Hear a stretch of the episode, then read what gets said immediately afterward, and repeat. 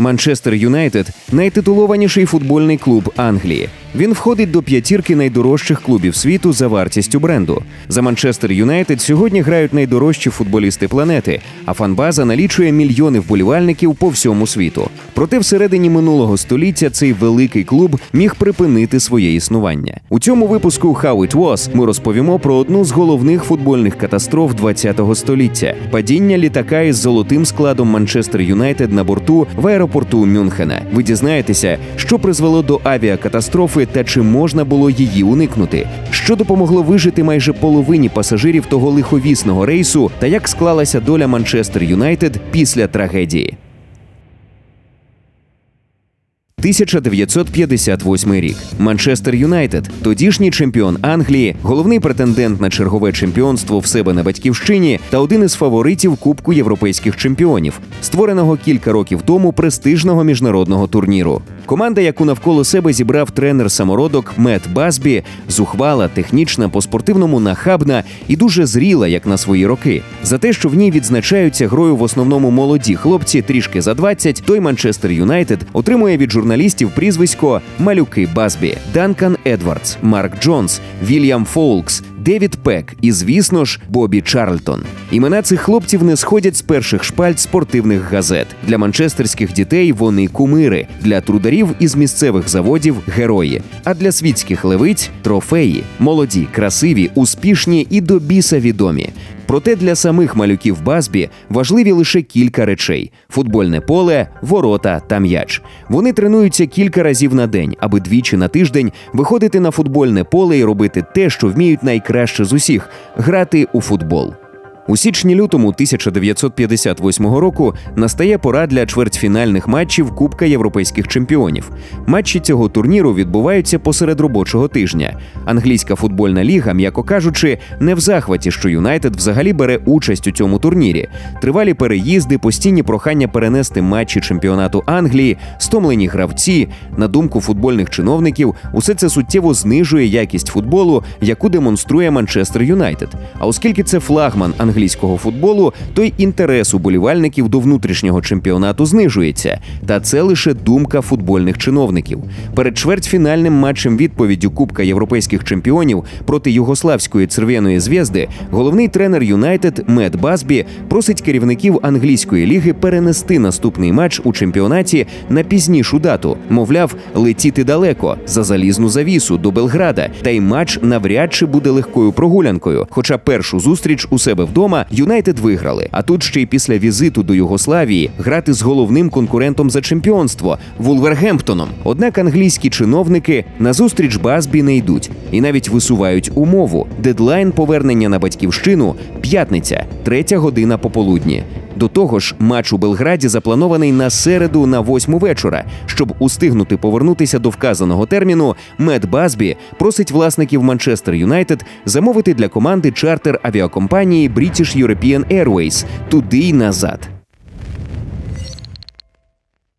До Югославії малюки Базбі дістаються без проблем. У Белграді грають із червоною зв'яздою в нічию 3-3 і завдяки домашній перемозі три тижні тому виходять у півфінал Кубка європейських чемпіонів. Переночувавши у готелі в Белграді, у четвер Манчестер Юнайтед вирушає додому. Попереду довга дорога. Через те, що літаки в 50-ті роки ХХ століття були не такими великими, як зараз, їхні паливні баки не такими місткими, без дозаправлення долетіти з Белграда до Манчестера було неможливо. На дозаправлення літак сідає в аеропорту Мюнхена.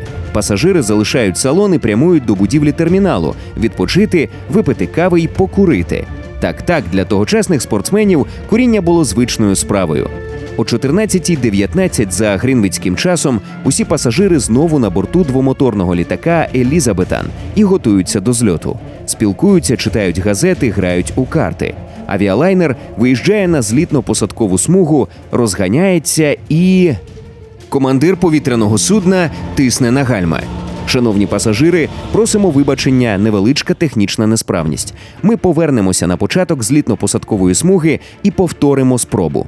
Лунає з динаміків у салоні голос командира. Через три хвилини літак знову починає розгін.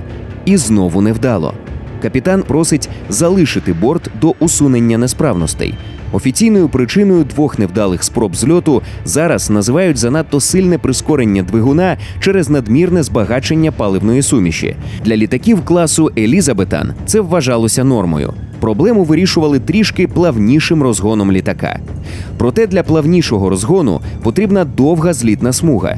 В аеропорту Мюнхена вона завдовжки 2 кілометри. Цього цілком достатньо для повільного розгону. Однак того дня в Мюнхені здіймається сильна хуртовина саме тоді, коли пасажирів літака просять удруге залишити борт і перейти в зону відпочинку аеропорту.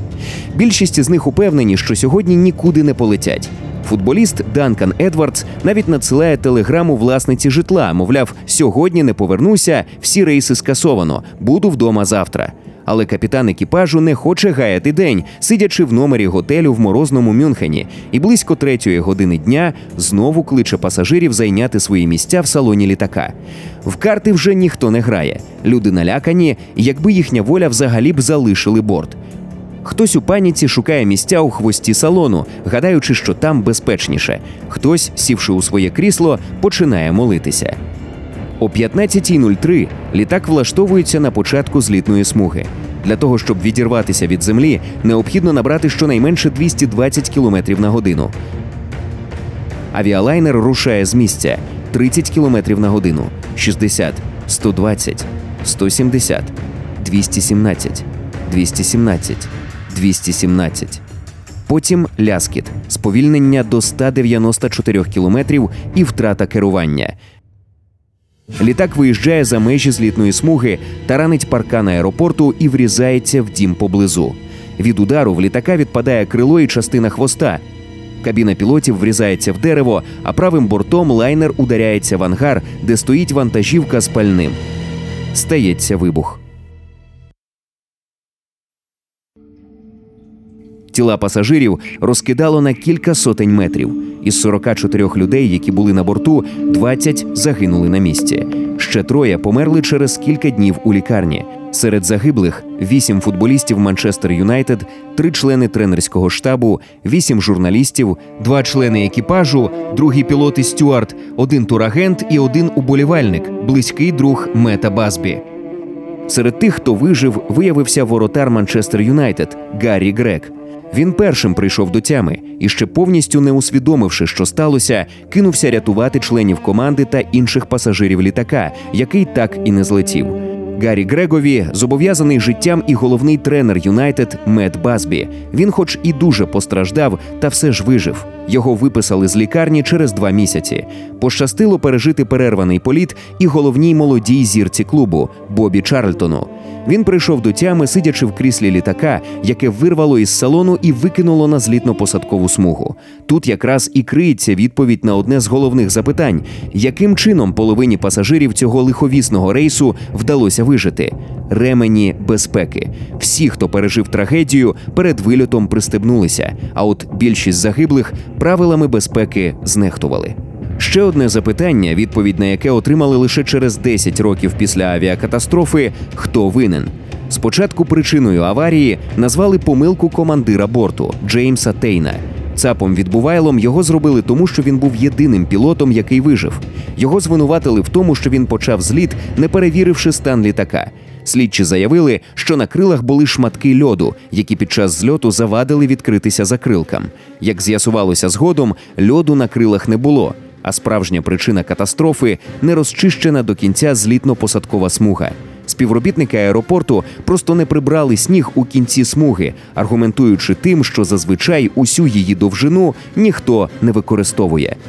Саме цих сотень метрів, на яких лежав сніг, не вистачило літаку з Манчестер Юнайтед. В'їхавши в кашу з мокрого снігу, борт просто не зміг дібрати потрібні 3 кілометри на годину. Новина про аварію літака з Манчестер Юнайтед в аеропорту Мюнхена за лічені години облетіла всю планету. Перед керівництвом клубу постало питання, що робити з командою, адже далі грати практично нікому. Головний тренер прикутий до лікарняного ліжка. Футболісти, які вижили або вже ніколи не зможуть грати у футбол, або ж не захочуть. Звучали навіть пропозиції закрити Манчестер Юнайтед раз і назавжди. Тут слово взяв Джиммі Мерфі, асистент Мета Базбі. Він паралельно тренував збірну Уельсу і тому не полетів з Юнайтед до Белграда. Мерфі пообіцяв, що збере нову команду за будь-яку ціну. Назустріч йому пішли і футбольні чиновники. Як виняток, вони зняли для Манчестер Юнайтед заборону на переходи футболістів з клубу до клубу посеред сезону. Нову команду Мерфі створив буквально за кілька днів. В основному із гравців, від яких відмовилися їхні попередні клуби, і зовсім дітей із молодіжної команди. Звісно, такий Манчестер Юнайтед не дотягував до малюків Базбі, тому команда швидко вибула з боротьби за чемпіонство і вилетіла в півфіналі Кубка європейських чемпіонів. Проте свій перший матч після катастрофи Юнайтед виграли всього через 14 днів. На очах у 60 тисяч уболівальників на рідному стадіоні Олд Траффорд вони обійшли команду Шеффілд Венздей з рахунком 3-0. До того ж, уболівальники зовсім не знали, які футболісти вдягнули форму їхнього улюбленого Манчестера. У програмці на місці складу Юнайтед були порожні рядки. Однак саме через цей матч Бобі Чарльтон передумав завершувати кар'єру, і через 10 років, в 1968-му, вони разом із Метом Базбі, який після тривалого лікування повернувся на пост головного тренера Манчестер Юнайтед, зроблять те, що планували ще в 58-му – виграють Кубок європейських чемпіонів. Манчестер Юнайтед, неначе Фенікс, воскрес із попелу та знову підкорив футбольний Олімп.